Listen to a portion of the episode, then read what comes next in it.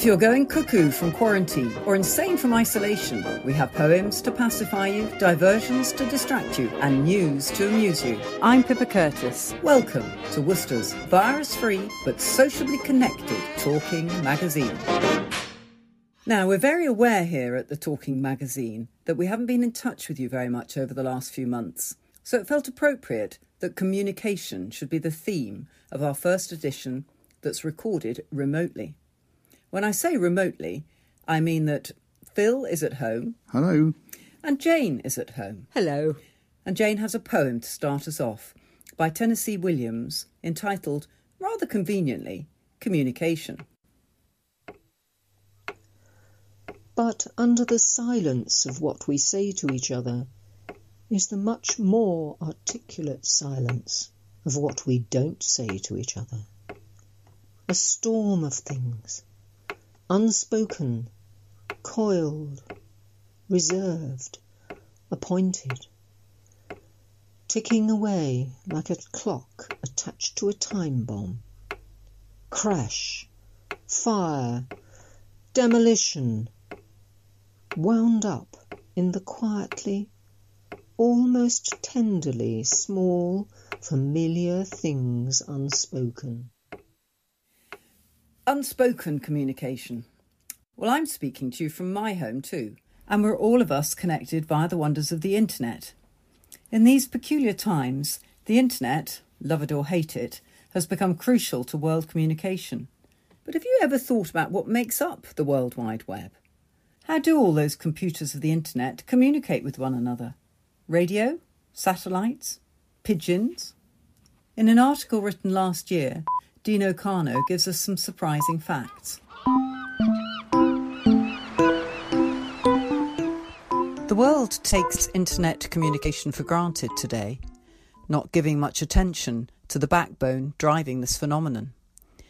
In fact, not many people know that 97% of global communications is carried by submarine cables in the sea and not through satellites as popularly believed.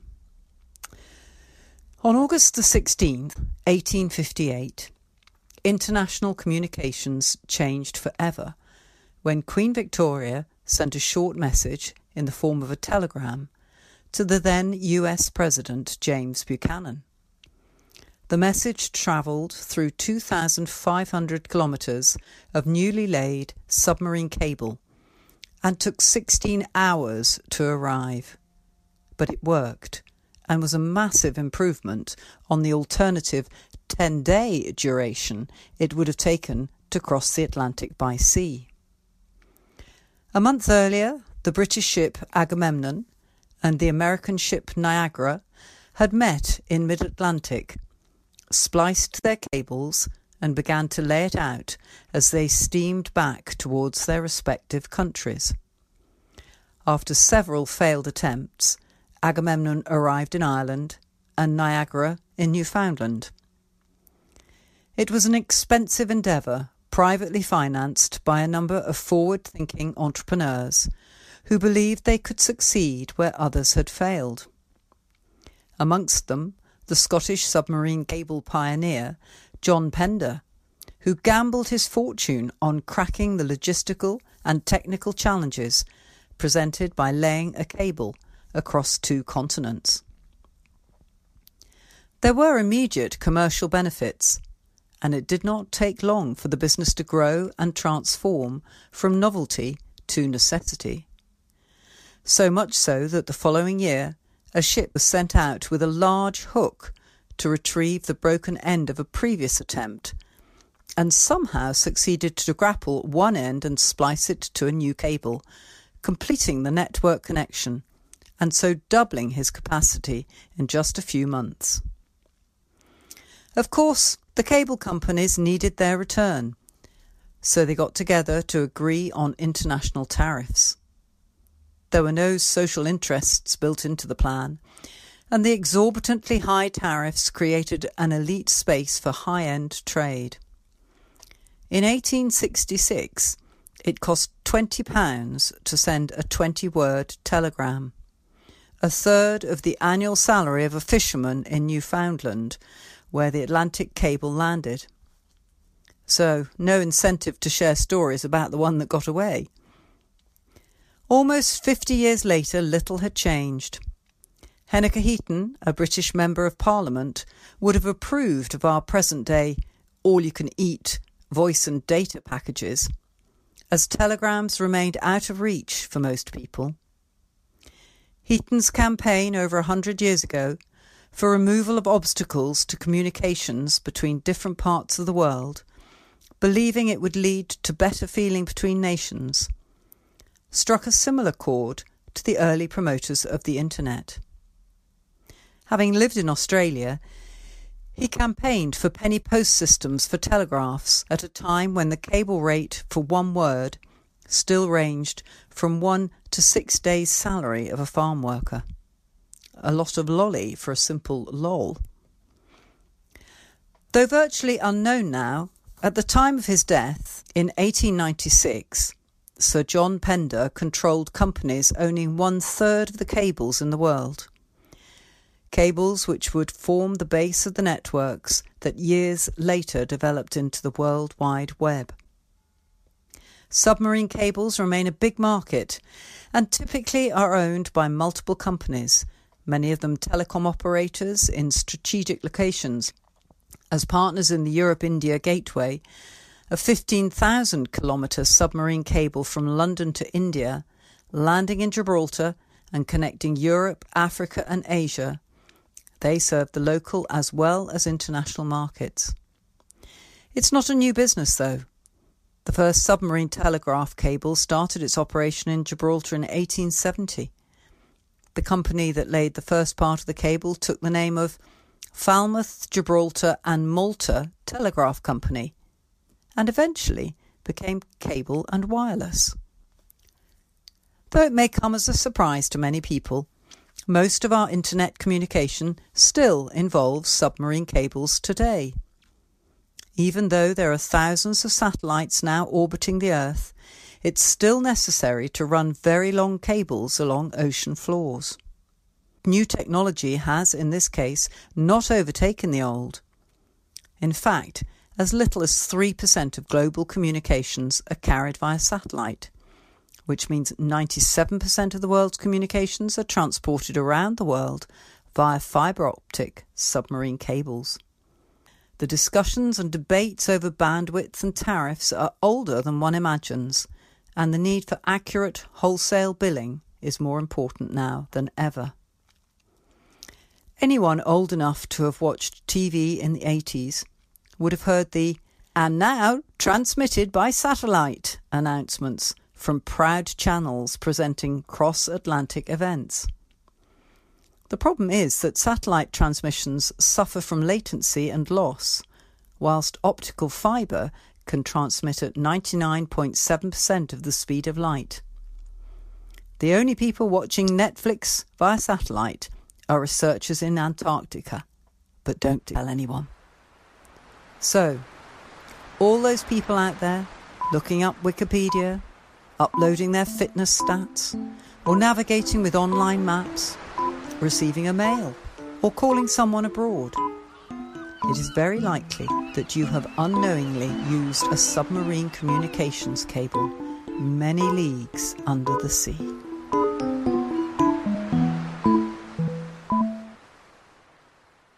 Tennessee Williams was musing earlier on the things that we don't say having lots of hidden meaning. Phil, on the other hand, has found Lewis Carroll musing on things said that have no meaning at all. Phil. This is the White Knight's song. I'll tell thee everything I can. There's little to relate. I saw an aged, aged man a sitting on a gate. Who are you, aged man? I said, and how is it you live? And his answer trickled through my head like water through a sieve. He said, I look for butterflies that sleep among the wheat. I make them into mutton pies and sell them in the street. I sell them unto men, he said, who sail on stormy seas, and that's the way I get my bread, a trifle, if you please. But I was thinking of a plan to dye one's whiskers green, and always use so large a fan that they could not be seen. So, having no reply to give to what the old man said, I cried, Come tell me how you live, and thumped him on the head. His accents mild took up the tale. He said, I go my ways, and when I find a mountain rill, I set it in a blaze. And thence they make a stuff they call Rowland's Macassar oil. Yet twopence halfpenny is all they give me for my toil.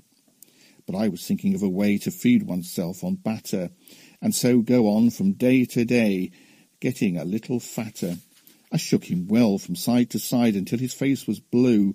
Come tell me how you live, I cried, and what is it you do?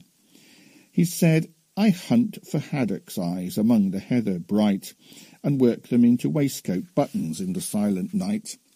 And these I do not sell for gold or coin of silvery shine, but for a copper halfpenny, and that will purchase nine. I sometimes dig for buttered rolls or set limed twigs for crabs. I sometimes search for grassy knolls for wheels of hansom cabs. And that's the way, he gave a wink, by which I get my wealth, and very gladly will I drink your honour's noble health. I heard him then, for I had just completed my design to keep the Menai Bridge from rust by boiling it in wine, I thanked him much for telling me the way he got his wealth, but chiefly for his wish that he might drink my noble health. And now, if e'er by chance I put my fingers into glue, or madly squeeze a right-hand foot into a left-hand shoe, or if I drop upon my toe a very heavy weight, I weep, for it reminds me so of that old man I used to know, whose look was mild, whose speech was slow, whose hair was whiter than the snow, whose face was very like a crow, with eyes like cinders, all aglow, who seemed distracted with his woe, who rocked his body to and fro, and muttered mumblingly and low, as if his mouth were full of dough, who snorted like a buffalo, that summer evening, long ago, a sitting on a gate. Thank you, Phil. The Worcester Talking newspaper celebrated its 42nd anniversary this summer. But that doesn't make it the earliest form of spoken news by a long way. John Plush has been sifting through the archives. Now, hear this.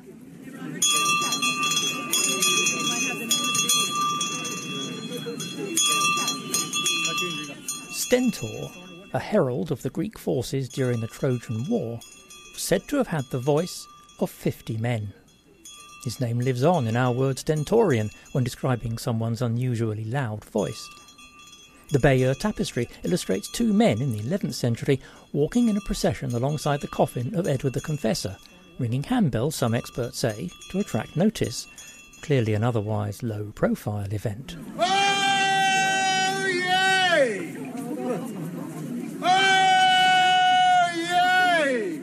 From those days, even to these, men have been ringing handbells to gain public attention before loudly proclaiming the latest news. Ladies and gentlemen! I'm talking about town criers, of course. An essential part of daily life at a time long ago when, even if they had possessed a daily newspaper, few people would have possessed the ability to read it. As the literacy of Britain's population remained low well into the late 19th century, people came to rely on town criers, or bellmen as they were equally known, as a useful way of hearing about proclamations, edicts, laws, and news. Having delivered his news by vocal means, for the further information of those who could read it, the crier would then nail the paper itself to the doorpost of a nearby inn, or, to put it the more modern way, to post it. Little did they know then how ubiquitous that word would become in the 21st century. Of course, the news was not always good. More tax, anybody? And the town crier no more welcome than the tidings he brought. But the position of town crier was seen as so important, he was conveying the wishes of the king after all, that harming the hapless bellman became a treasonable offence. And even now there are ancient laws which are supposed to protect town criers against heckling or physical harm. Those chosen to be criers were usually people of some standing in the community, for they had to be able to write and to read the official proclamations. But a crier's duties extended beyond that of mere newscaster. They were appointed by the mayor as an instrument of the authorities, responsible for hauling felons off to the stocks, administering public floggings, officiating at the hanging of condemned criminals, and assisting in the cutting down of the resultant corpse when it was over. To do this, they tended to be fairly burly fellows. But women too, good actors town crier. In Northwich in the 1790s, the records show that a woman carried out the role audibly and laudably, it said, for over 20 years. In some cases, it was a husband and wife team, with the wife ringing the bell and the husband doing the shouting. There's got to be a joke in there somewhere. Uh, by the way, should you stumble upon a group of these, by their own admission, rather noisy people, you would refer to them by their collective noun, a bellow of criers. And as for shouting, their traditional cry Oh, yay! Oh! is an Anglo Norman word derived from the imperative form of the archaic French verb oyer, to hear, and thus means, as a command, hear ye. And of course, they would conclude their broadcast with a resounding, God save the King! or Queen. There is a tradition going back as far as the 16th century of delivering a proclamation in rhyme. But not all criers added this complication to their bulletin, even then, particularly perhaps if they were reporting on more serious matters like the progress of the Black Death. And talking of serious news, it's believed that during the Great Fire of London, the lack of fatalities was thanks largely to the effectiveness of the London town criers alerting the public to the danger. In keeping with their affiliation to the mayor of the town, criers, since the late 17th century, have worn robes similar to those of the mayor himself. And note that criers resist the use of the word costume, wishing perhaps to be seen as something more substantial than a mere character on a stage. And they avoid references to uniform too, because no two bellmen will be dressed the same. But there are motifs common to most town criers on this side of the Atlantic, for instance, buckled shoes, breeches, greatcoat. A tricorn hat is another essential item for any self respecting bellman, with a plume of feathers to represent, it is said, quill pens, as a gentle reminder of his ability to write his own proclamations. I say on this side of the Atlantic because you'll find town criers all over the world, and very popular they are too, with national and international town crier competitions being held every year. Well, not this year. Sadly, due to the pandemic, the 42nd Ancient and Honourable Guild of Town Criers Championships, due to take place in Helmsley in Yorkshire in July, with competitors travelling from Australia, Nova Scotia, Bermuda, Italy, and Mexico, has had to be postponed a year to July 2021. Appropriately, although the news of this postponement was broken via the internet, the organiser, David Hind, who made the announcement, is in fact Helmsley's own town crier. A meeting of media, you could say. Citizens! God save the Queen!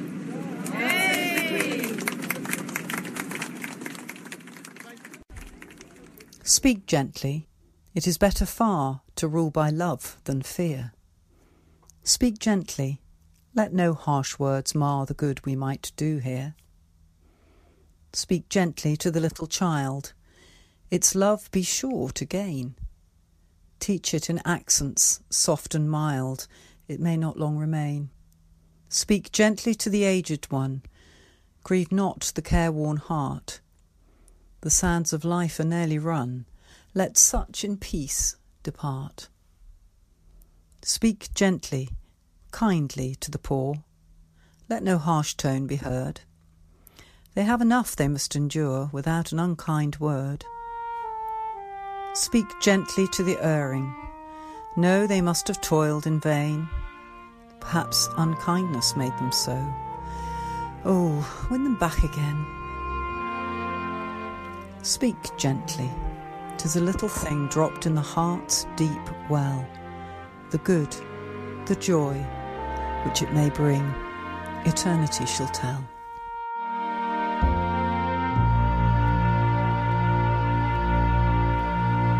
As an antidote to those noisy town criers, that was Speak Gently by George Langford.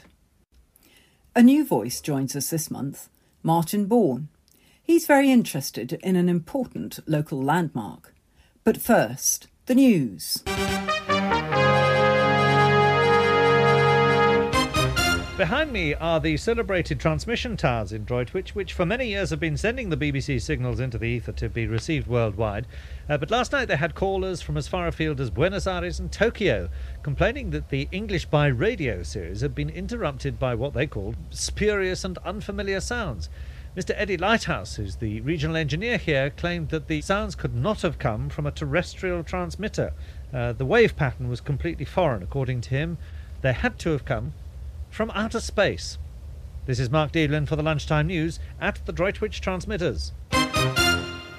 That wasn't a real news broadcast. That was a little April Fool's joke recorded by BBC Radio's Mark Devlin 20 odd years ago. But ever since it was built in the 1930s, the radio transmitter at Wychbold near Droitwich has attracted a lot of interest. At that time, the national radio programme of the BBC there were only two, national and regional, were broadcast from Daventry. But the transmitter there wasn't strong enough to reach all the parts of the country that the national programme was intended to serve. So it was decided to build a more powerful transmitter nearer to Birmingham, and for this Droitwich was chosen. The local press covered the story. September the 2nd, 1933. The two huge aerial masts which are being erected by the BBC at their new broadcasting station at Wychbold will be landmarks by day and night. During the waking hours their 700 feet of lattice steel make them the most prominent feature of the Worcestershire plain, and from dusk onwards brilliant electric lamps of many thousand candle power at the top of the structures will flash a warning to low-flying aircraft. Getting the masts up is a tricky job, and hundreds of tons of concrete were used to give a secure foundation. High-speed electric lifts are to be constructed inside the masts, and engineers will be able to shoot up aloft in a few seconds. The station which it is stated is to be called Droitwich, will be the biggest controlled by the BBC. When it is opened in about 12 months' time, its voice will be the loudest in Europe. The new transmitter was planned to be eight times the power of the old Daventry one a fact that caused some consternation, as some experts worried that a great deal of interference with other stations would occur and bring trouble in international broadcasting circles. Nevertheless, construction work on the masts and the associated buildings began in April 1933, and by September the two masts had reached a height of over 500 feet. But there was a problem. The money the construction crew were paid, it had been agreed, would increase in proportion to the height they were working at. But at less than two bob an hour, or four pounds ten shillings a week, they argued that this was insufficient as danger money for working on the highest structure ever built in the UK. The men initially came out on strike for it, and eventually settled for four shillings an hour instead of two at seven hundred feet. 8, 9, 10. This is Droitwich testing on a wavelength of 1500 metres. Droitwich testing. This is a national transmitter at Droitwich testing on a wavelength of 1500 metres. By July 1934, the testing of the new long wave transmitter was underway. Tests will also be held between the hours of 7 and 9 in the morning to ascertain the strength and quality of reception in daylight. Gramophone records are used. The programs consist mainly of dance music. Now anyone caring to sit up until the small hours of the morning can judge for themselves the strength and quality of this new giant of the air, which is expected to take over the national programme on September the 6th. Even at 150 kilowatts, 50 kilowatts less than had been originally planned, the amount of electrical power required to drive the transmitter was huge and was provided by four large diesel generators situated in an engine room at the rear of the building. Each generator was rated at 750 horsepower. the fuel oil for them stored in two surface tanks, each containing 150 tons of diesel. The valves used generated a great deal of heat and needed to be kept as cool as possible, so the site had to include a 300,000 gallon reservoir of water which was circulated around the machinery. To keep the water free from algae, the pond, as it was known, was home to thousands of goldfish.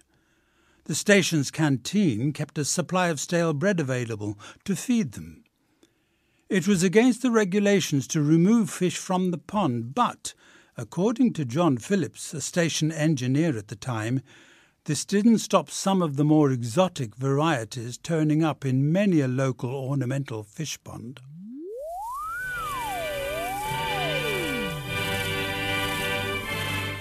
On Thursday, the 6th of September 1934, a party of 150 journalists from all over the country were conveyed by Midland Red bus from Droitwich Rail Station to Wychbold, where, with BBC staff and representatives of overseas broadcasters, they were given an extensive tour of the new station and its equipment, and formed the audience for the opening ceremony. At a quarter to four in the afternoon, at a signal from Admiral Sir Charles Carpendale, controller of the BBC, the new Droitwich long-wave transmitter finally went on air.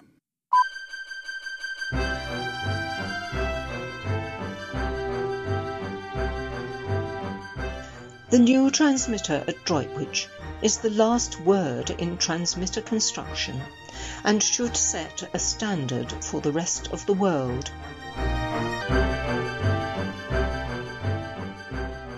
Five years after the grand opening ceremony at Droitwich, the country found itself staring directly into the dark face of war. Throughout 1939, the threat of hostilities with Germany had been brewing, and the BBC made preparations at Wychbold should the worst occur. Air raid shelters for staff were built and two underground tanks providing a further 200 tons of fuel were installed for the generators. At 6:55 p.m. on September the 1st of that year, a message was received by the BBC for all transmitters including Droitwich to close down and change over to a prearranged wartime broadcasting system. At 8.15 that same evening, the regional and national services were replaced by a single home service. This is London. You will now hear a statement by the Prime Minister.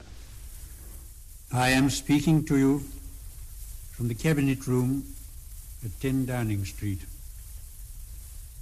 This morning, the British ambassador in Berlin handed the German government a final note stating that unless we heard from them by 11 o'clock, that they were prepared at once to withdraw their troops from Poland, a state of war would exist between us.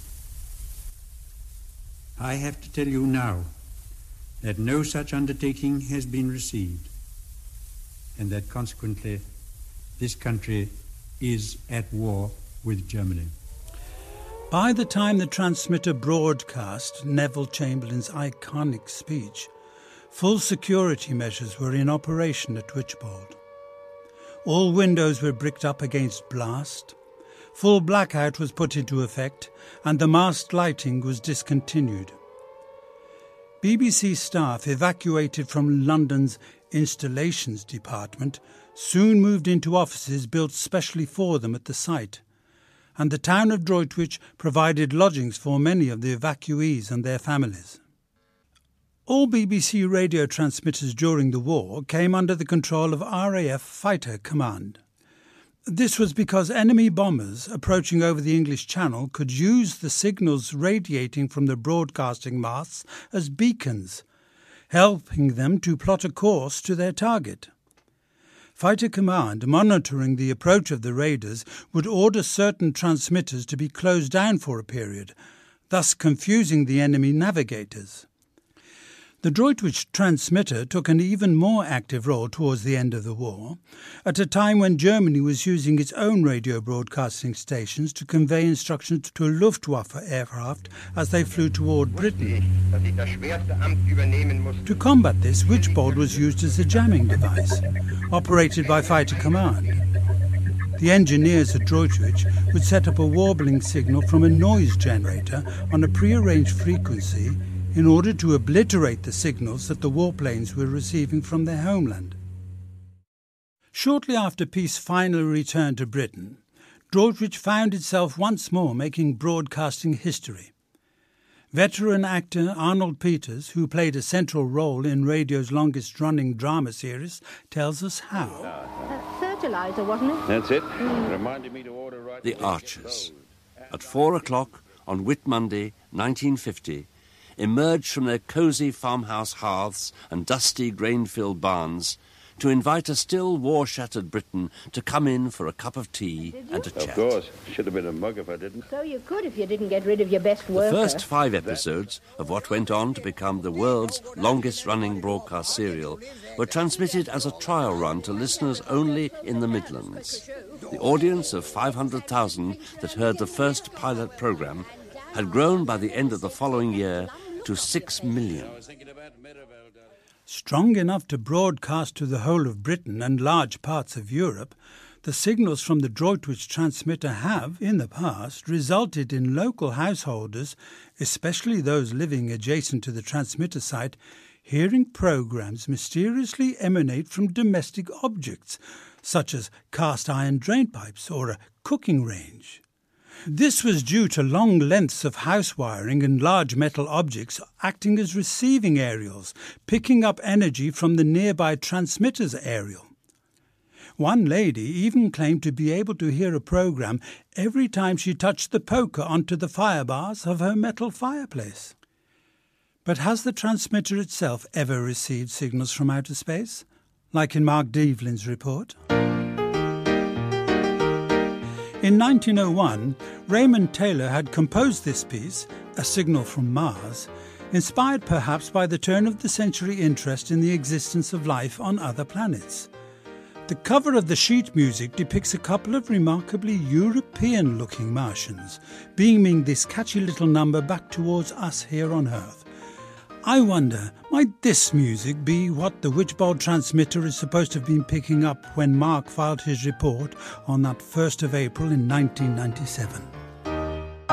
Hmm, maybe not. But it's a romantic idea. Thanks to Martin Bourne for that look back at our relationship with Europe and the cosmos. Jane has had a particularly memorable relationship with the telephone. Jane. The first telephone I remember was my grandmother's. We moved to live with her in London in 1948.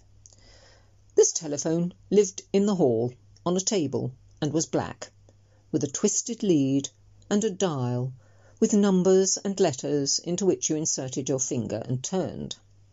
Our number was LEY 4256. As I grew up, I began to realise that the telephone was in the hall for a reason. It was cold. No central heating, which made the phone calls short and kept the cost down.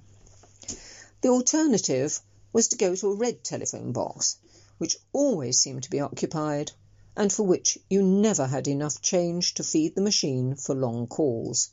Some of these telephone boxes are now being sold for a pound.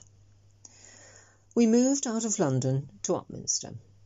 The telephone was still black and still in the hall, and it was still cold. Still no central heating. I got my first job as a shorthand typist, with a turn on the telephone switchboard when the telephonist had gone home, inserting plugs into the board to answer a call and transferring the call to the right, sometimes, place with another plug insertion. I joined the police force no mobile phones, so you carried a wireless around which was like a brick with an aerial, very much like the later first mobile phones. I manned the phone at the old Scotland Yard on night duty to deal with those wanting police officers to deal with children, etc. of course, women. A bit warmer there, but a more modern black phone. I did have a tendency to nod off, though. The quarters for women police were in Bayswater and had a cubicle for the telephone, which was, of course, always occupied when you wanted to use it, or you were at the other end of the building if a call came for you. Then it was back to visiting the red telephone box for making phone calls for a year while I sang for a living in various parts of the country. Marriage bought the first telephone not in the hall and not black, cream coloured instead. Years passed and mobile phones made an appearance. The brick had arrived. It really is amazing how quickly the brick morphed into something that could be held in the hand. Not, however, in Egypt, where I was working for part of the year from the 1990s onwards. A call to say I'd arrived in Cairo had to be made from a phone booth in a telephone exchange on Tahrir Square. Yes, the one where the revolution started in 2011. The hotel we cheap archaeologists stayed in didn't have a phone. When I got down to the excavation site, there was a phone in the kitchen, but only for incoming calls, and the wires were constantly being pilfered by the locals. No hope there, then. So letters home became the order of the day. This year, of 2020, in Egypt in February, we were all given SIM cards for our mobiles so that we could keep in touch whilst working on site, which was quite a large one. There's a change. I now have four phones in my house, all in different rooms. I never seem to be in one of them when the telephone rings, and it's lethal to leave the phone somewhere else and not put it back on its cradle. You then spend a good half hour looking for it. So mobiles have become more available, and now they are indispensable. I use mine for banking, eBaying, buying things online, the weather, news, emails, texts, downloading academic works, compass, alarm, and a hundred other things. If I find I've left my phone at home, a slight panic kicks in and spurs an urge to return home quickly. Whatever happened to taking things as they come? Although I would be pushed to find a phone box, I suppose. Can I use your phone, please? Before we had telephones, the only way of sending messages over long distances was by Morse code. These days, some might see it as a rather crude method of communicating. After all, there was no voice to listen to, but it proved to be a very robust medium, especially in times of trouble.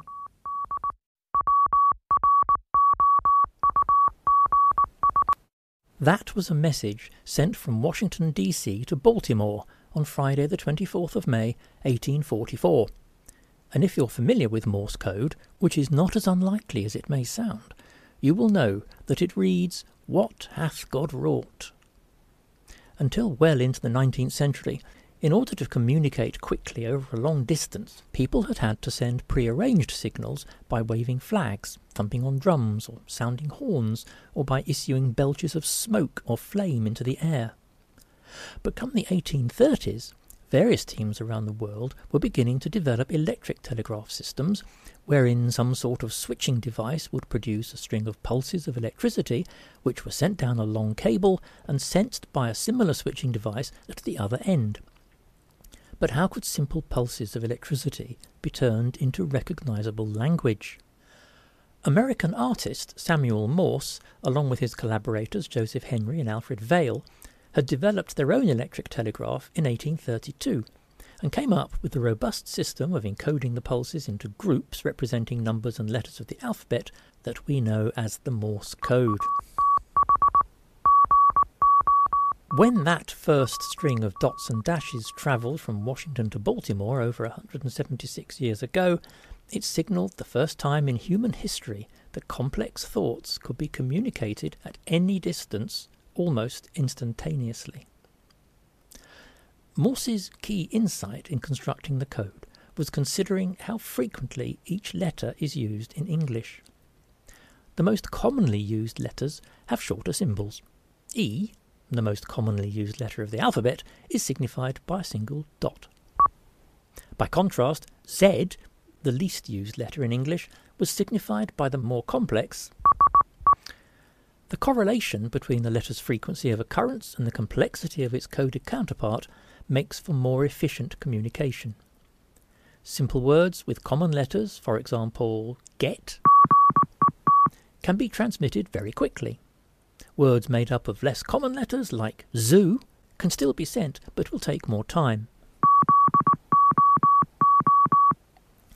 In 1865, the International Telecommunications Union changed the code to account for different character frequencies in other languages.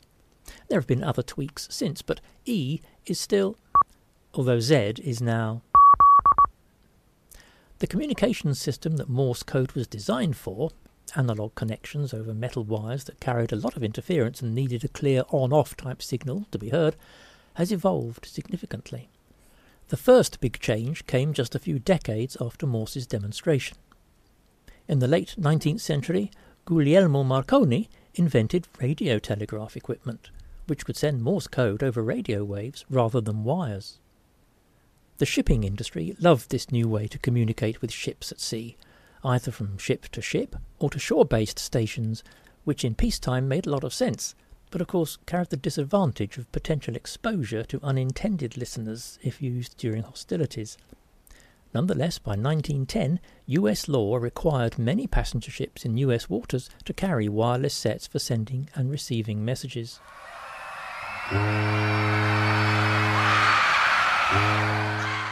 After the Titanic sank in 1912, an international agreement required some ships to nominate a person on board whose job it was to listen for radio distress signals at all times. What should he listen out for? Well, SOS immediately comes to mind as an internationally recognised distress call, and has even been scrawled by stranded mariners in the sand of not always fictional desert island beaches. The letters themselves are a bit of a red herring, though. The pattern was selected not for any verbal or written meaning, but simply as an abstract pattern which was easy to memorize and easy to transmit. In common with many other countries, the UK Coast Guard ceased monitoring for distress signals at the end of 1997 because it was too expensive to train people to use Morse. It's all done with satellites now.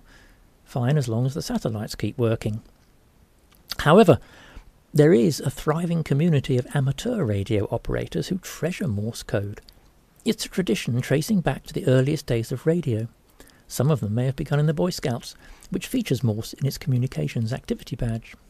John Hammond from the Radio Amateurs Invalid and Blind Association said some radio users used Morse keys which are modified to suit their disabilities, while George Longden, secretary of the Morse Code Preservation Society in the UK, said the airways remain clogged with Morse users.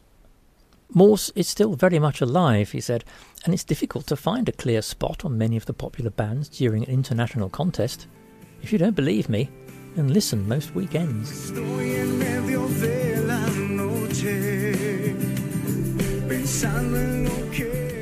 Now, we don't often play Spanish language pop songs on the Talking Magazine, but that one wasn't written for any Ibethan teeny boppers. It was born out of the very bitter civil war in Colombia. Not so very long ago, in 2010 in fact, Colonel Jose Espejo of the Colombian army was preparing a rescue mission for 16 of its soldiers who had been captured by the Fuerzas Armadas Revolucionarias de Colombia, or FARC, the Revolutionary Armed Forces of Colombia, a communist military group. In over 50 years of civil war, the FARC had engaged in a variety of guerrilla tactics, including kidnapping thousands of people, sometimes for ransom, sometimes for negotiation leverage. These exchangeables were held deep in the jungle in barbed wire enclosures, some for more than a decade. The proposed rescue mission faced a grim difficulty. At the first sign of a raid, the FARC guerrillas were known to slaughter all of their hostages immediately. In attacking the compound, commandos might just as easily get the captives killed as rescued. In order for the mission to succeed, the army needed to find a way to warn the prisoners that a raid was imminent, that they should be alert and ready to fight back or flee into the jungle. But how could they get this message to the hostages without tipping off the guerrillas?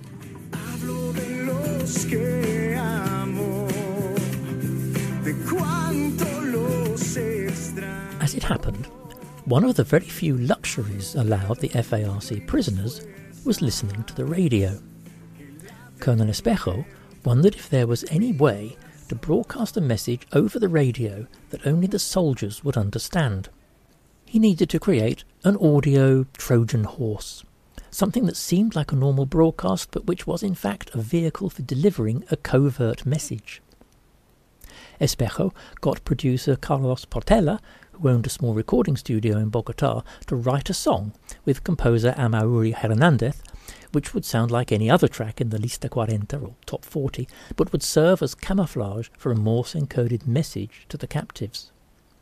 Many of the soldiers would have learned Morse code as part of their basic training, while the guerrillas were unlikely to be familiar with it. Espejo's hope was that among the listeners would be one of the sixteen prisoners, and that he would understand this secret message and tell the others. Espejo encoded his message 19 people rescued, You Are Next, Don't Lose Hope, and gave it to Portela to infiltrate it into the song, whose lyrics were generally about life as a hostage, thus holding some initial interests to the prisoners anyway. The words run, Although I'm tied up and alone, I feel as if I'm by your side. He even added, Escuche este mensaje, mi hermano, listen to this message, brother, just before the coded message is heard.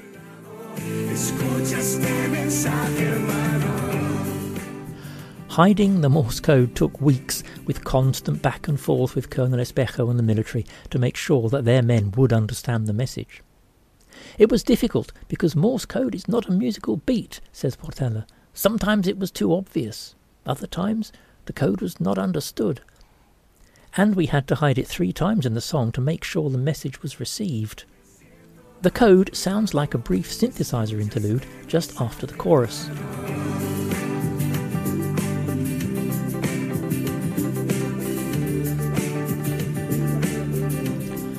The coded message included You are next as a warning to the hostages to be ready. We let them know that our troops were nearby, said Espejo. At that time, active commando missions were underway, placing troops undercover in FARC controlled areas. Finally, in September 2010, the song was finished. They entitled it Better Days, and it was performed by session artists Natalia Gutierrez y Angelo, fairly anonymous background musicians who'd worked on other jingles at Portela's studio.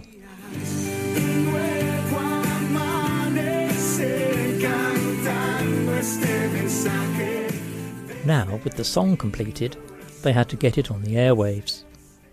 Commercial Colombian stations largely played hits only by famous artists like Coldplay and Shakira. But luckily, in many of the jungle areas where the hostages were being held, all the radio stations there were controlled by the government. The hostages were listening to our own stations, said Espejo, so we made sure the song was played. And the song was played on over 130 small stations and was heard by around 3 million people. And although those living in the major cities wouldn't even recognize it, the song did become popular in the rural areas that were controlled by the FARC, who also enjoyed listening to it, apparently, even though they were oblivious to its secret message. By December 2010, Better Days was echoing across the jungle.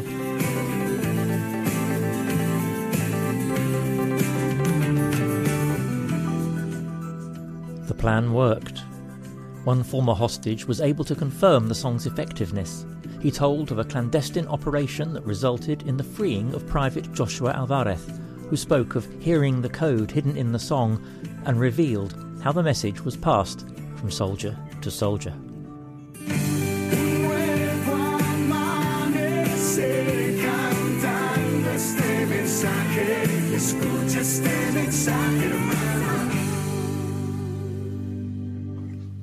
What a fabulous story.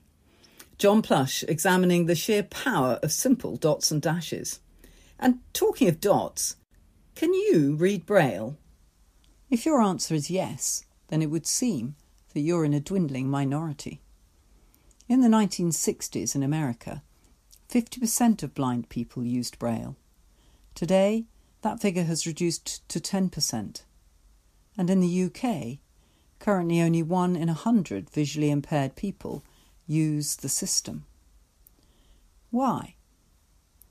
Well, in the USA, the National Braille Press reckons that part of the reason is the mainstreaming of blind students into the American public school system, where significantly less time is available for learning Braille.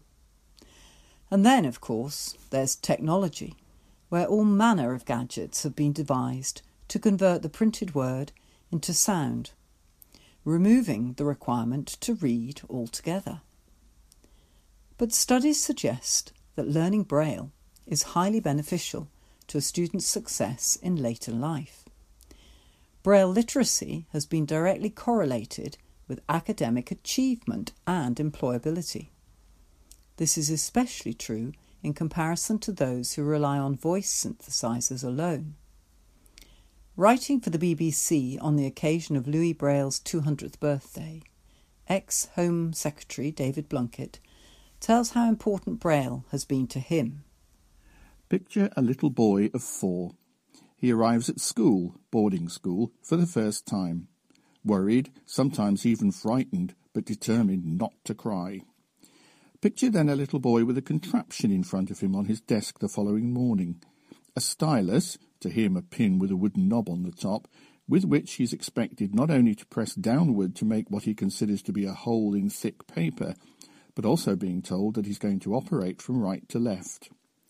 That little four-year-old was, of course, me. The reason why it was necessary to write from right to left was that in those days, without the sophistication firstly of mechanical and then of electronic braille production, the dots had to be pressed downwards and, when turned over, would provide a mirror image. It was therefore necessary not only to write from right to left, but also to reverse the actual letters so that they came out on the opposite side exactly as you'd read it, left to right. If all this sounds complicated, it jolly well was.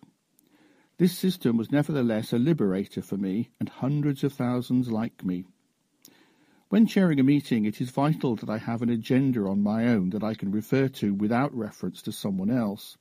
It is vital that I have notes, even when I shy away from actually reading speeches verbatim. It's no secret that I found reading statements at the dispatch box in the Commons a trial. Statements have to be read verbatim because the print version has been handed out, whereas, of course, speeches are an entirely different matter and much more up my street, as, of course, with answering questions.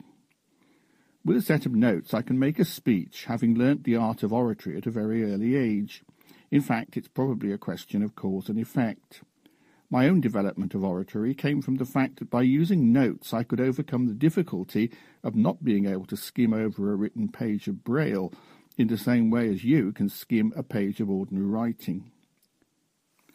For me, Braille has been a method of ensuring that I can work on equal terms, using my own initiative and doing it in my own way. For others, it has been an absolutely vital way of ensuring private correspondence and, with more recent developments, being able to demand bank statements which allow privacy rather than relying on someone else to read them at a time when confidentiality could be crucial. In the future, so many of the public forms and communications we receive could easily be put in Braille by the use of computer software and the transcription equipment now readily available to public authorities. My staff use exactly such software along with Braille embossers in order to be able to produce material for me on a regular basis. So we lift a glass to thank Louis Braille for the ingenuity, the confidence, and the determination that enabled others like him to seek and gain independence, equality, and dignity.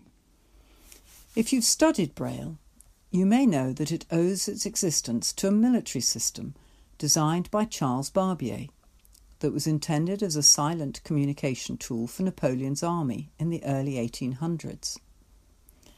The French were used to exchanging messages by a system of flashing lights, but found that at night the flashing lights would attract enemy bullets. So Barbier came up with a system of embossing messages with a knife on scraps of paper, making a series of raised dots representing a form of shorthand, which could be carried to the recipient and read in the dark without the need for so much as a candle. As it was based on phonetics, he called it sonography.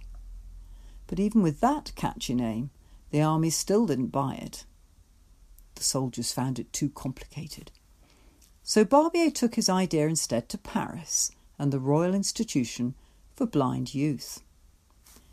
At that time, the institute was using a system devised by its founder, Valentin Haüy. Haüy's system impressed the shapes of typographic characters onto wet paper, producing real letters embossed in high relief that could be identified not only by sight but by touch too. Because of the large size of the letters, though, the books were very big and heavy and had the additional disadvantage that students couldn't reproduce the characters themselves if they wanted to write. One of the blind students at the Institute, though, was a 12 year old Louis Braille. Young Louis was inspired by Barbier's rather cumbersome system of knife marks and set about refining it with a pointed stylus. Another of the problems with Barbier's system was that it relied on a field of 12 dots which covered too large an area for a fingertip to read without moving. And anyway, Barbier's method was based on sounds rather than proper spelling, as opposed to Braille's six dot matrix representing individual letters. Although Braille's system is a great deal more compact than that of Haüy or Barbier, J.K. Rowling's book, Harry Potter and the Goblet of Fire, still occupies 10 volumes. Webster's Unabridged Dictionary is a shelf hogging 72 volumes. But even that is mere bedtime reading compared with the World Book Encyclopedia in Braille, which will fill your library on its own with 145 volumes. The longest work of fiction owned by the RNIB Library Service is Vikram Seth's Unsuitable Boy, which fills 39 volumes and takes up one and a half library shelves. And while we're doing statistics, when the RNIB library moved from Stockport to Peterborough in 2013, it took 37 articulated lorries to shift its stock of 25,000 titles over a period of 12 days. The very first Braille publication was Louis Braille's own book about his reading system in 1829 while the world's first full length Braille book, A Brief History of France, was published by the French Institute for Blind Youth in 1837. If you are a Braille reader, how fast can you go?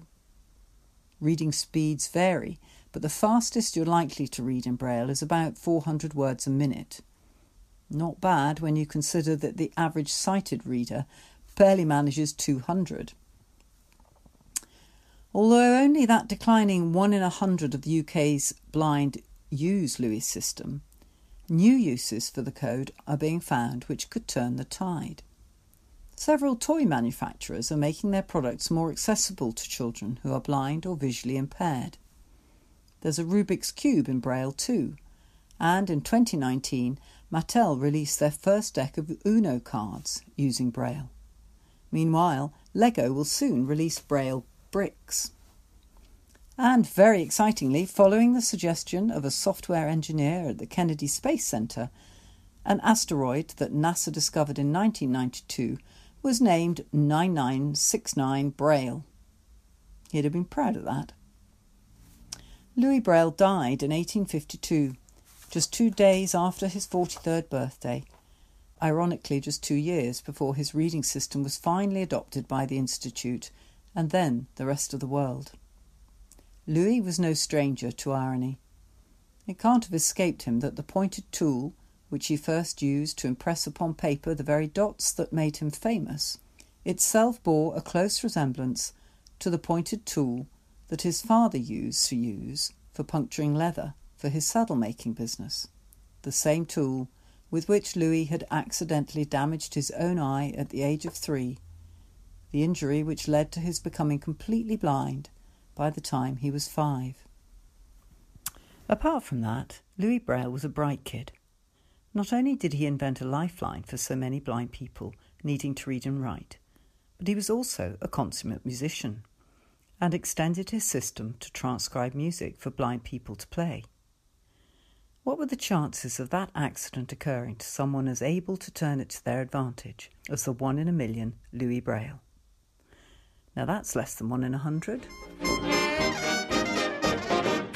Time for a game!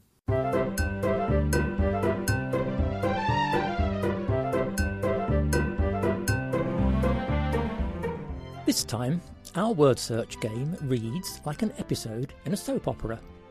But as usual for a word search, you're looking for words that have nothing to do with the subject of the passage, but all to do this time with communication. Indeed, one of the words you have to listen out for is the word communicate. In case you haven't come across this game before, here's how it works. I give you a list of words, and then I read out a short story in which all the words in the list are hidden. Don't worry about spelling, it's the sounds of the words that are important. For example, the word essay is hidden in this sentence. Some people guess aliens started the human race.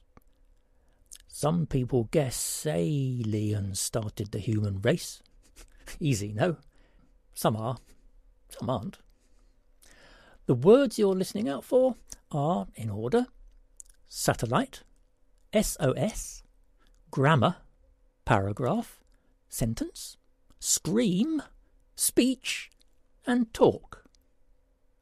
Satellite, SOS, grammar, paragraph, sentence, scream, speech, and talk.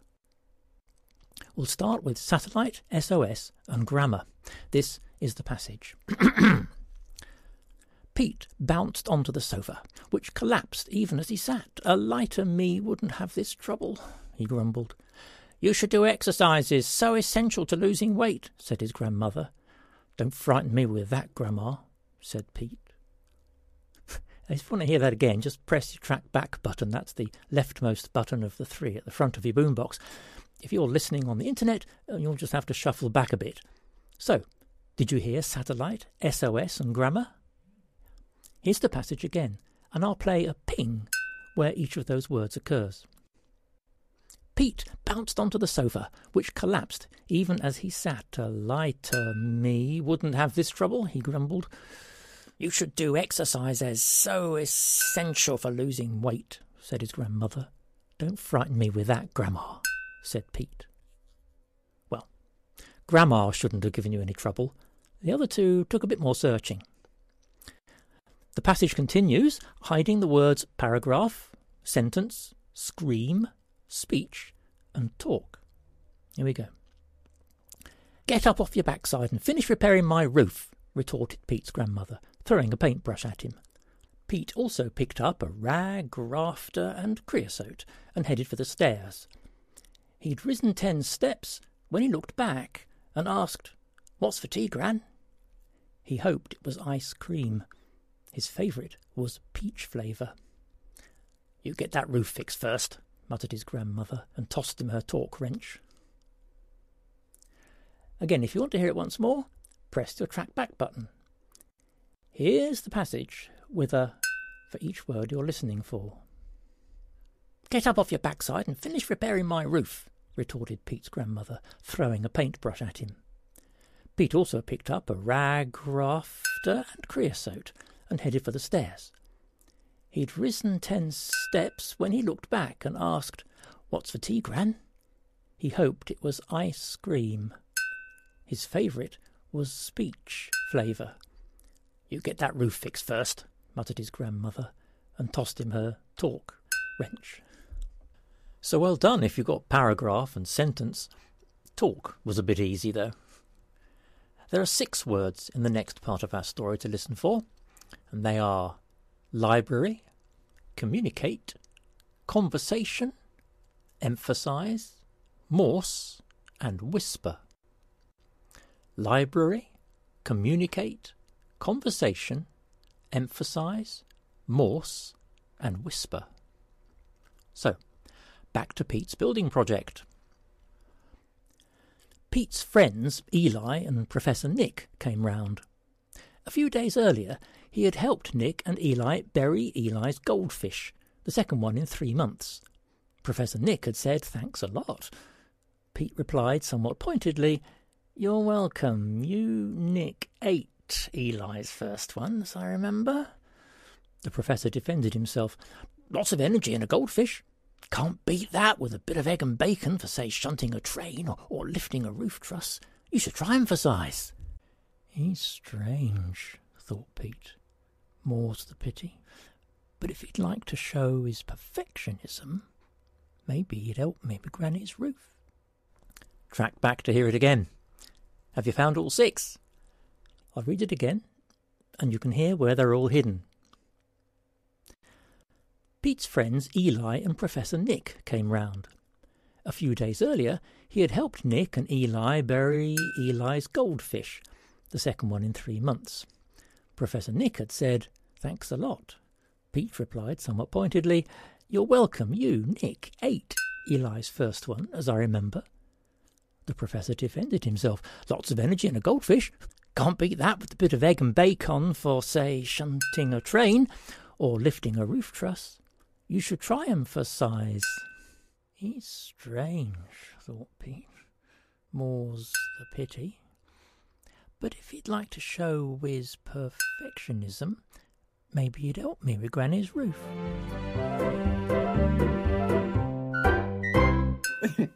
well, if playing with words isn't your favourite pastime, have you tried knitting? Jane has.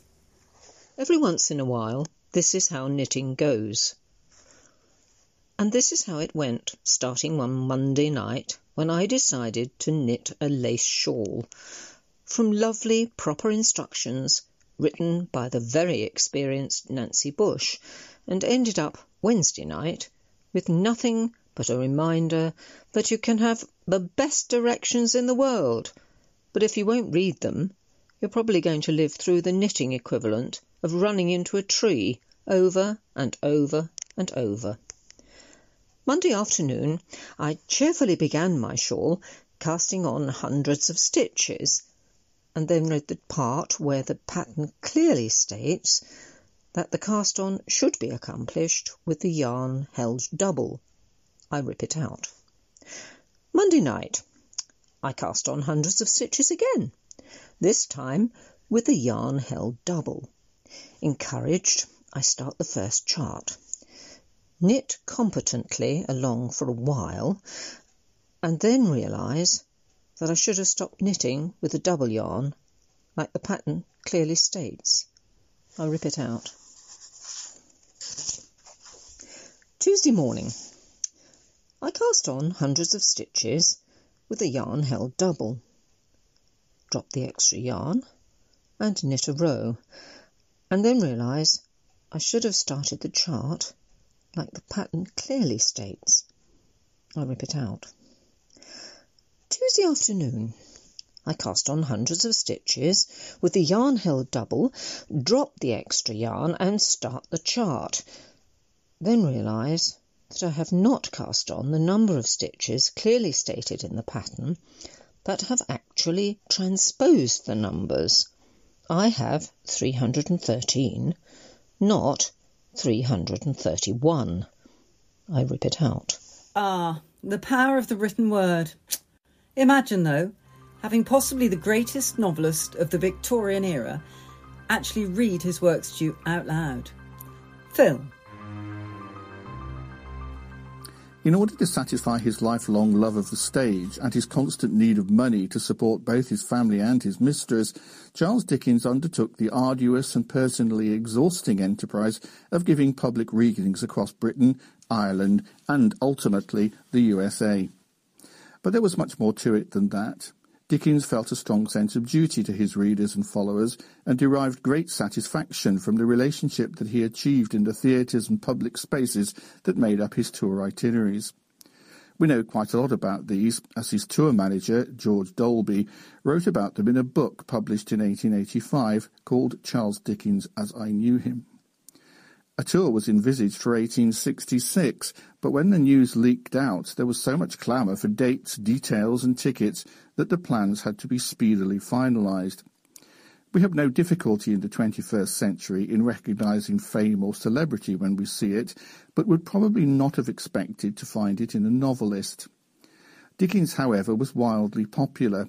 His works had been issued as parts of monthly magazines, thus making them accessible to many at the bookstall. They were also read aloud in pubs, tea meetings, penny readings, and even in alleyways for those without much money or the skills of reading for themselves. This was truly universal popularity across the social classes, with the poor feeling that he was very much their writer. Dickens was both aware and deeply proud of this. He was always solicitous for the poorer parts of his audience and stipulated that the cheapest seats should be no worse than the others. I have always been the champion and friend of the working man, he said, all through my career, and it would be inconsistent, if not unjust, to put any difficulty in the way of his attending my readings. This could cause serious logistical problems in that area so foreign to Victorian society, health and safety. Dickens insisted that the cheaper tickets were not put on sale until the evening of the performance, thus often causing the dreaded shilling rush. These could be pretty dangerous, with, on one occasion in Liverpool, 3,000 people having to be turned away. The terms of the 1867 tour were agreed at 42 readings in return for a total of £2,500 plus expenses. The promoters, Chappell's, were very happy and would make a considerable profit on the deal. Dickens threw himself into it with all the characteristic nervousness and energy. His readings were from specially adapted versions of his work, and his preparation was meticulous. He confessed to having rehearsed the Dr. Marigold story more than 200 times in private. Just before his death, in fact, his family heard him perfecting his performance of the murder of Nancy from Oliver Twist alone in his garden. He prepared Dr. Marigold for this tour together with extracts from Nicholas Nickleby, Dombey and Son, The Pickwick Papers, David Copperfield, and a rather sentimental story called Boots at the Holly Tree Inn. The stage was very carefully set up with a screen behind Dickens, a writing desk, and a lighting system that ran on gas, using gas barrels and copper wires holding up heavy reflector screens. This could present problems. In Birmingham, an inexperienced fitter strung the wire over a gas jet. As he read, Dickens could see the wire glowing red and knew that if it were to break, a heavy iron screen would fall on part of the audience. He made a calculation on the longevity of the wire and abridged his last reading, leaving Dolby to extinguish the jet just in time. Later in the tour, as they reached Dublin, they ran into a fragile political situation and fears of a Fenian uprising to capture the city. On landing, their equipment was seized as it resembled military hardware, but was restored just in time for the performance. Sadly, Dolby tells us nothing about the Hereford and Worcester parts of the tour, oddly as he has a family in Ross-on-Wye. However, on the 11th of April 1867, Charles Dickens gave one of his reading performances in the public hall in Worcester, having appeared the previous evening in the Shire Hall in Hereford. The Worcester Journal of April 6 reported, All readers of the works of Dickens will be delighted that the opportunity is to be afforded them on Wednesday of seeing the great novelist among us and of hearing him read a selection from his own works. Mr. Dickens is announced to read his Dr. Marigold and the Trial from Pickwick, a happy blending of the pathetic with the humorous, which will please everybody. Places for the reading, which is to be given in the music hall, are being rapidly taken at Messer Dighton's, where the box plan may be seen, and intending visitors will bear in mind a request on the programme to be seated before the commencement of the reading. So not for Worcester the gnawing sadness of young Paul Dombey's death or the awfulness of Dotheboys Hall, but the characterisation of a cockney cheap jack, a sort of Victorian Del Boy, touting his wares from the back of a cart, Together with this was the tragic comic trial of Mr. Pickwick in a breach of promise case brought by Mrs. Bardell. Mrs. Bardell believes that Mr. Pickwick has asked her to marry him and then gone back on his word, and is encouraged by unscrupulous lawyers to take Mr. P to court. A farcical court scene follows in which Pickwick is found guilty and, preferring prison to the indignity of paying damages, is locked in jail. Dickens had no time for the British legal system, and the parody is superbly done. How many in the Worcester audience, I wonder, had also seen the foul side of Victorian legal practice? The public hall in the Corn Market is now gone, leaving only the toilet block on what is now St Martin's car park, but it was an important venue in its time. Originally built as the Corn Exchange, it would host concerts, opera, a great moving panorama showing the recent discovery of the source of the Nile, Indian and Arab jugglers, dances, the occasional tea for workhouse children, and, on Monday evening, penny readings of various periodicals and novels. Elgar and Dvorak performed there too. Dickens was a great success as ever. His selected readings from his work, with emphasis on the moving and the humorous, invested so much emotional energy in them that he had to lie down afterwards to recover and drink a glass of champagne. The effort, especially on the later American tour, clearly helped to bring about his early death in 1870. The journal reported a very large and fashionable audience in the music hall. Many were disappointed by being unable to get in, such was the demand. The journal continued, the consummate skill with which he recited Dr. Marigold must have made his audience more deeply impressed with the power of delineating character than they would have been by reading the work itself. There were frequent and hearty outbursts of applause. Thus Dickens achieved a wider and deeper appreciation of his work. By reading it and virtually acting it out, he could control the interpretation and put all the right emotional levers at the same time.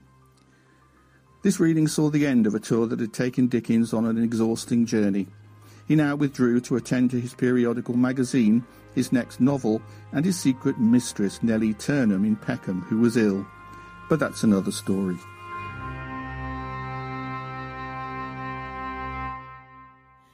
The great Charles Dickens performing in Worcester. Just think. Thank you, Phil. Dickens started his writing career as a political journalist for the Morning Chronicle. I don't think he ever wrote for the Worcester News, however, though if he had, you may be sure that his work would have been conveyed to you on a USB memory stick by the Worcester Talking Newspaper. You will have heard in the Talking Newspaper recently that we were honoured in September to receive this year's Mayor's Award for services to the community. We were presented with a glass plaque in a ceremony outside the Guildhall. Liz Hill and Carol Hartle, who have been volunteers on the paper for many years now, accepted the award on our behalf. It was a very noisy affair, but John Plush managed to ask Councillor Alan Amos, who inaugurated the award scheme, how it all started. Well, when I was mayor, I realised there were a lot of people out there doing a lot of good work for other people. What I call unsung heroes. They were just doing good works for others. They didn't want any recognition or any reward. Um, and I thought it was about time we did recognise them and we did reward them. So when I was mayor, we set up the first ever Best of Worcester Awards to recognise and reward people who had worked hard for others, not expecting anything back themselves. And we're now six years on from when I was mayor.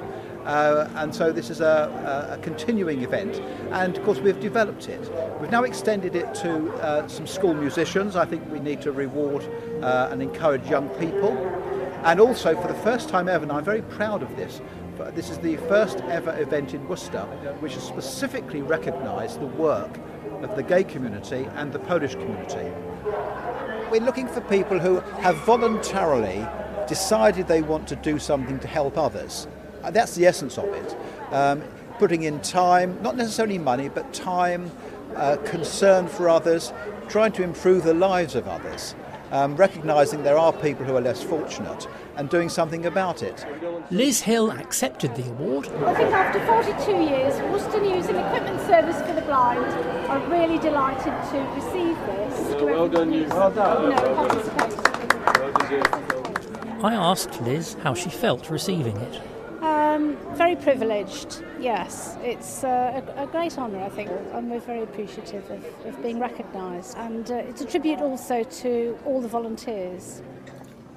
Liz Hill there, having received the Mayor's Award for services to the community on behalf of the Worcester Talking newspaper and magazine. As you know, on account of coronavirus, our magazines are recorded at the moment away from our studio. Phil, Jane, and myself, we're all making our recordings at home. but think of the plight of theatres up and down the country and the professional actors in them whose income depends upon performing regularly to large paying audiences, which of course is almost impossible at this time. In this climate, then, we're especially grateful to three local professional performers for bringing to life for us a short drama written specially for the Talking magazine about communication. Communication not just over a long distance, but through time itself. We present Ben Humphrey and Jonathan Darby from the Swan Repertory Company, and Mark Devlin, whom you might remember from BBC Radio, in John Stanbury's The Chronoricle.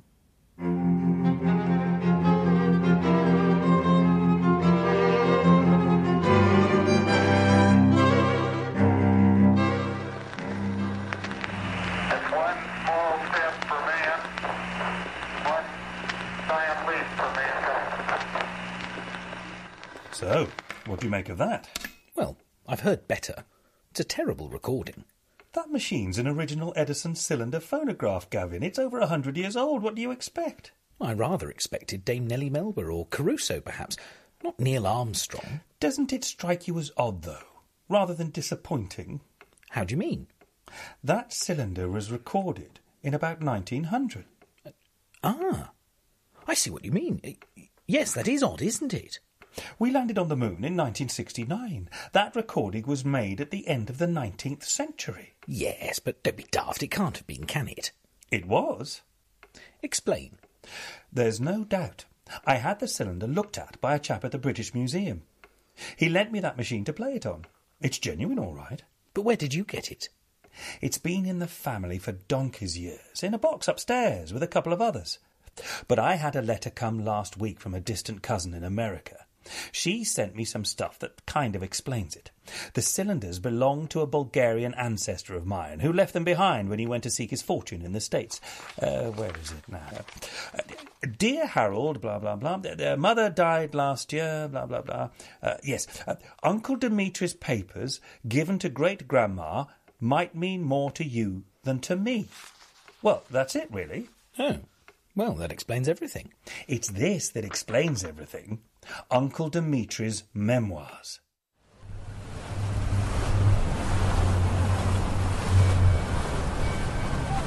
Met a small family from the homeland today.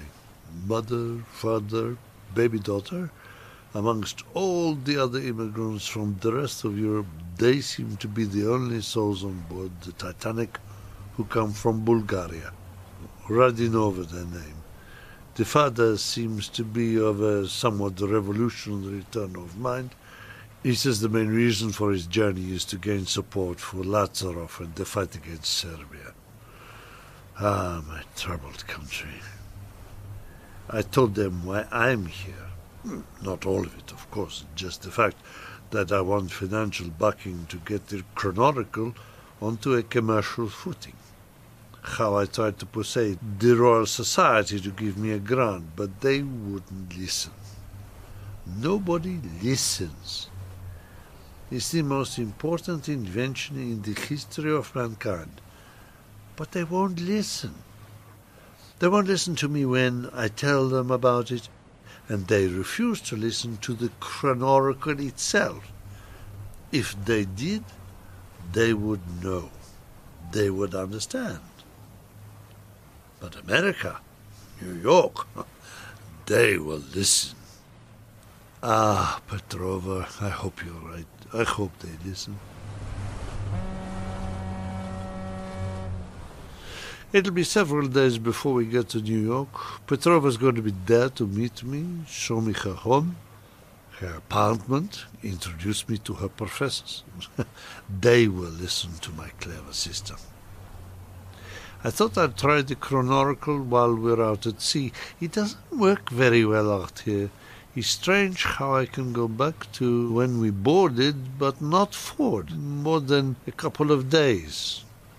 But I can demonstrate it properly when I see Petrova's professors. They will understand the principle behind it too how inverting the polarity of a sound and combining it with the original sound completely cancels out the sound you hear. allowing the other sounds to come through, the sounds that were in the air just a few seconds before, or with careful adjustment, hours or days before, months, years even. But not only before. Ate dinner tonight with the Radinovas. Sweet baby, a girl, just one year old, same age as Petrova's granddaughter. Not as pretty, of course. I don't expect so. I've never seen Petrova's granddaughter.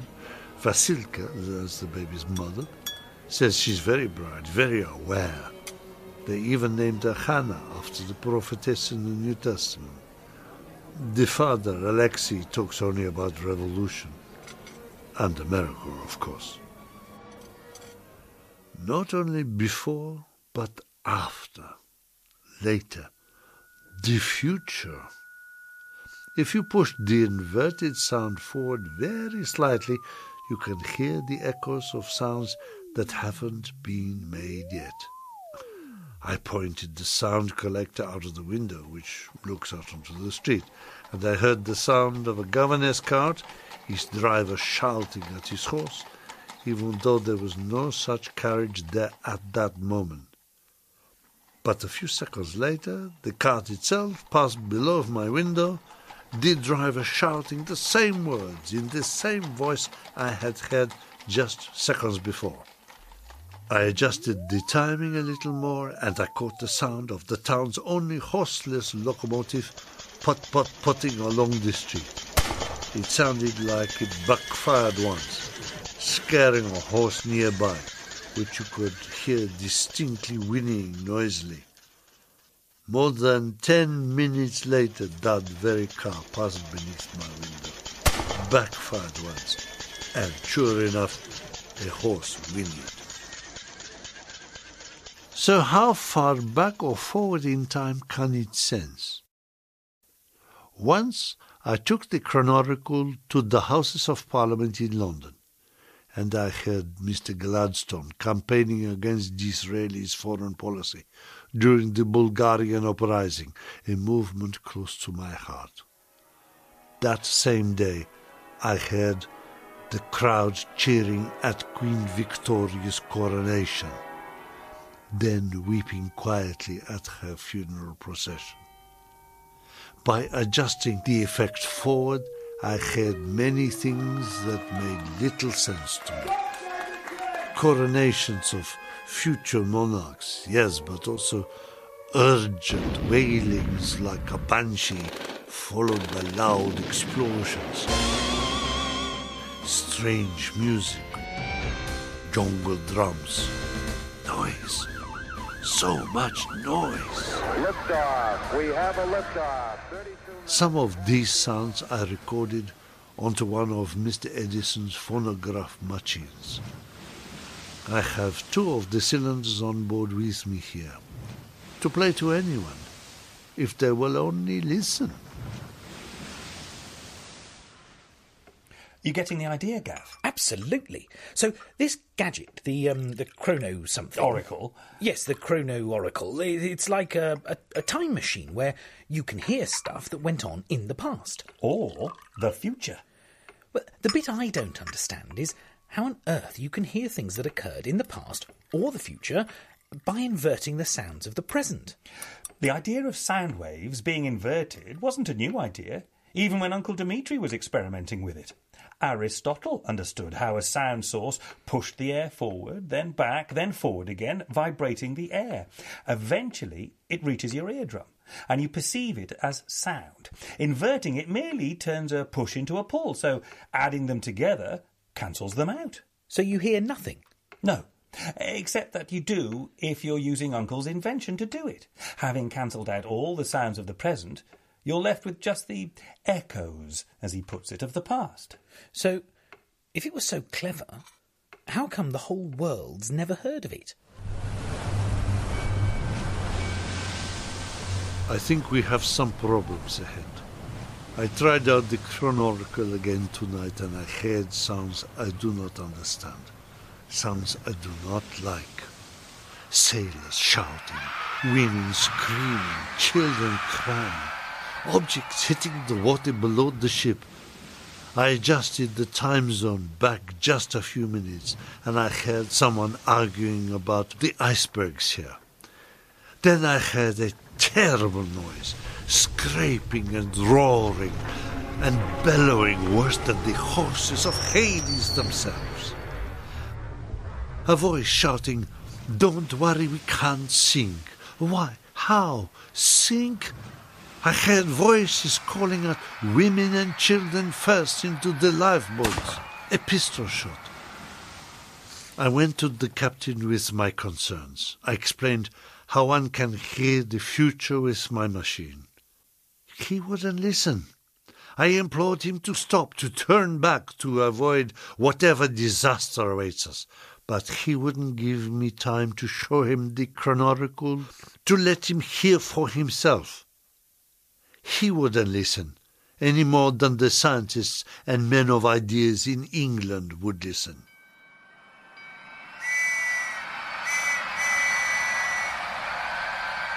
And now it has happened, just as I heard it. I returned to the captain, and he admitted, yes, I was right, but not to worry, as the ship cannot sink. Those words, women and children first, came back to me. I must preserve the chronoracle. I shall give it to Vasilka Radinova to take on to the first lifeboat, just in case. Lord, did he die? Mm-hmm. And, and so what happened to the um, the chron... Oracle. According to my cousin's letter, Uncle Dmitri handed it to the Bulgarian woman and her baby, like he said, who took it on to a lifeboat and were saved. Oh, how did your cousin know that? Because after the Carpathia had docked in New York, the Bulgarian woman found Great Aunt Petrova standing on the quayside, asking for news of her brother. So the chrono, what's it, is okay? The Bulgarian woman said the lifeboat was too full to save space. She had to drop it overboard. Oh. I looked up on the internet the name of the baby Bulgarian girl. Her name sounded distantly familiar, so I checked her out. Hannah Radinova. It seems she and her mother eventually went back to Bulgaria, and the child began to live up to her name. The prophetess in the New Testament? Hmm. Prophetess was right. She was one of those fortune tellers who predicted loads of disasters and stuff for decades to come. Hannah was like that, but she had a much higher success rate with her predictions than the others. She foretold the two world wars, 9-11, Donald Trump. She forecast the moon landing in 69 too. So you're thinking the chronoracle gadget maybe didn't go over the side, that Radinova kept it and used it, not hit and miss pseudo clairvoyance at all, but actual science. All of it, based entirely on fact. Every major thing she predicted came to pass, as they say, because she'd heard all of the world news on the chronoracle. If we went to Bulgaria, perhaps we could. Uh, yes. There was one other thing she predicted. Check out the last thing on her list. Oh my god. Explosion? Nuclear disaster at Sizewell. The, the British Isles practically destroyed. The whole of Europe contaminated. My, my God, but we must warn them. Uh, tell them, tell them to shut down. And how are we going to make them listen? I don't know. Somehow. We've got to try. When's it supposed to happen? Does she say? Tomorrow.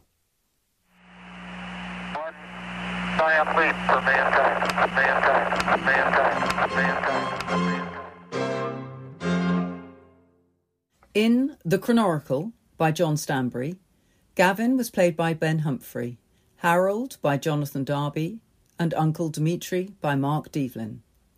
The Chronoracle was produced and directed by John Plush.